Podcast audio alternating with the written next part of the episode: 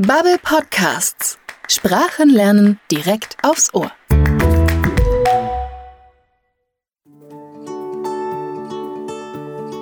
Hallo und willkommen zu unserem Podcast auf Sprachreise. Heute geht's in den mittleren Westen der USA, nach Michigan. Michigan ist bekannt für seine riesigen Seen und gilt als Geburtsort der US-amerikanischen Autoindustrie.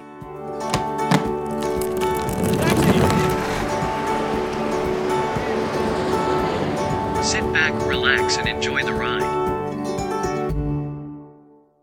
Ich bin Miriam, ich bin Redakteurin hier bei Bubble und in diesem Podcast nehme ich dich mit auf virtuelle Reisen. In jeder Episode hören wir gemeinsam eine Geschichte aus der englischsprachigen Welt. Ich bin deine Reisebegleiterin und helfe mit Infos zum Kontext der Geschichten oder gebe dir kleine sprachliche Hinweise, zum Beispiel zu einem Grammatikthema. Aber Achtung, das ist kein Grammatik-Podcast. Am wichtigsten ist, dass dir unsere Geschichten Spaß machen. Und wenn doch alles zu schnell geht, hör dir die Geschichten am besten zwei- oder dreimal an. Den Text zum Mitlesen gibt's auch. Auf bubble.com slash podcasts findest du die vollständige Mitschrift.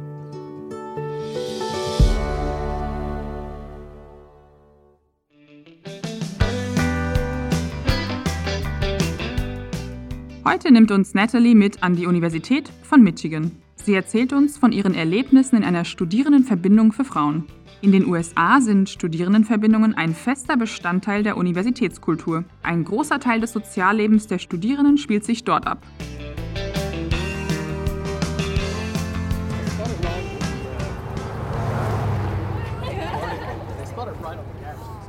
I started going to the University of Michigan, very close to Detroit, in 2013. I was really excited about one thing finding my sisters. No, not my real sisters, but my sorority sisters. At most American universities, there is a fraternity and sorority system. Fraternities and sororities are clubs for students. They focus on social activities and charity work. In fraternities, men and women can join, but only women can join sororities. When you join a sorority, you become sisters with the other members. Das ist interessant. Frauen können Mitglied in einer Fraternity, also in einer Bruderschaft werden, aber Männer sind in einer Sorority, also einer Schwesternschaft, nicht zugelassen.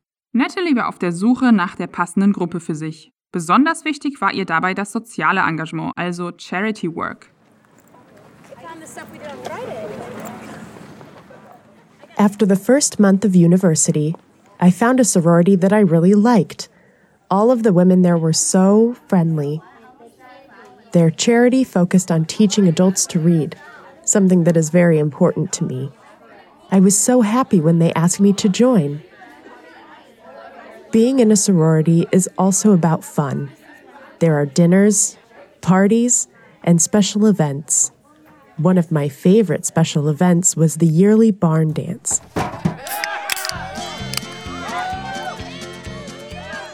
Every fall, we rented a barn in the countryside and had a party inside.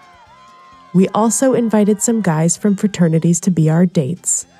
There was a lot of country music and, of course, dancing.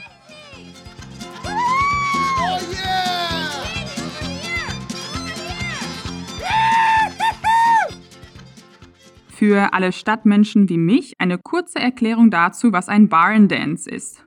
Barn bedeutet Scheune, das heißt, Nathalies Studierendenverbindung organisierte jedes Jahr eine Party auf dem Land in einer Scheune und alle zogen sich entsprechend Karohemden und Cowboystiefel an. Und natürlich durften auch ein paar Jungs aus anderen Studierendenverbindungen nicht fehlen. There are dinners and parties, there was a lot of country music. There is und there are bedeutet so viel wie es gibt. There is benutzt du für die Einzahl und there are für die Mehrzahl. Und wenn du über Vergangenes sprechen möchtest, also wenn du sagen willst, es gab, benutzt du there was in der Einzahl und there were in der Mehrzahl. Achte mal im folgenden Teil der Geschichte darauf, wie Natalie diese Ausdrücke benutzt. The barn dance always happens around Halloween, so there was also a scary hayride. You sit in a wagon full of hay, and a tractor pulls you through a dark forest or field where there are people in scary costumes. One year, we went on the hayride during the barn dance. It was me, my sorority sister Keeley, our dates Will and Joe, and some other friends. We started in the field next to the barn, and soon we were in the forest. There were lights in the forest, and they moved through the trees. There were also lots of scary sounds.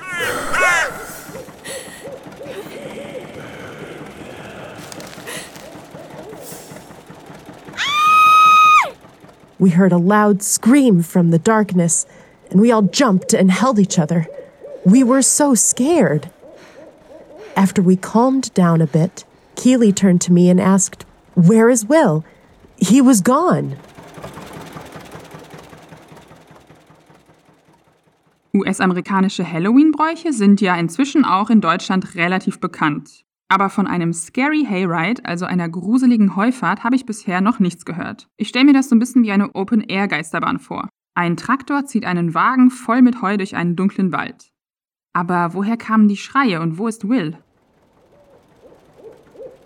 There was no sign of Will. Now we were scared again.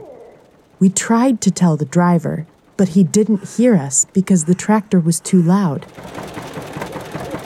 Did a ghost or devil take him? Did he fall off the wagon? Did he die? We wanted to look for him, but we also wanted to stay alive. So we stayed in the wagon. Die gruselige Heufahrt schien am Ende tatsächlich gruselig geworden zu sein. There was no sign of Will. Es gab kein Lebenszeichen von Will. Aber Natalie und die anderen hatten zu viel Angst, um in den Wald zu gehen und ihn zu suchen. We finally came back to the party, but Will still wasn't there. We jumped off the wagon and ran to the barn.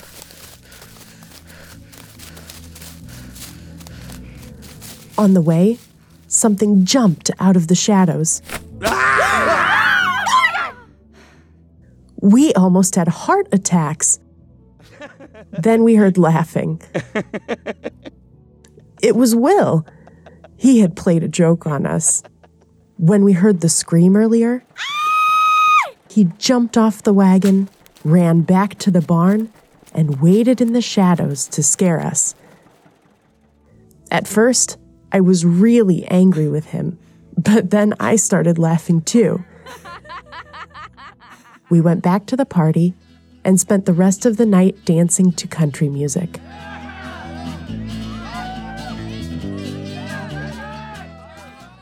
In the end, I'm so happy I had the chance to be in a sorority during university. Even though there were some scary moments, I found my sisters and one or two brothers for life. I was part of an amazing group of women. I made a lot of friends, I worked for positive social change, and had fun at the same time.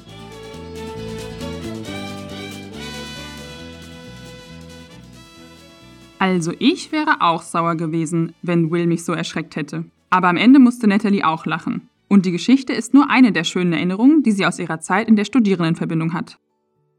Für heute ist unsere Sprachreise zu Ende. Ich hoffe, die Geschichte hat dir gefallen und du hast ein paar neue Wörter und etwas über die Verwendung von es gibt und es gab auf Englisch gelernt.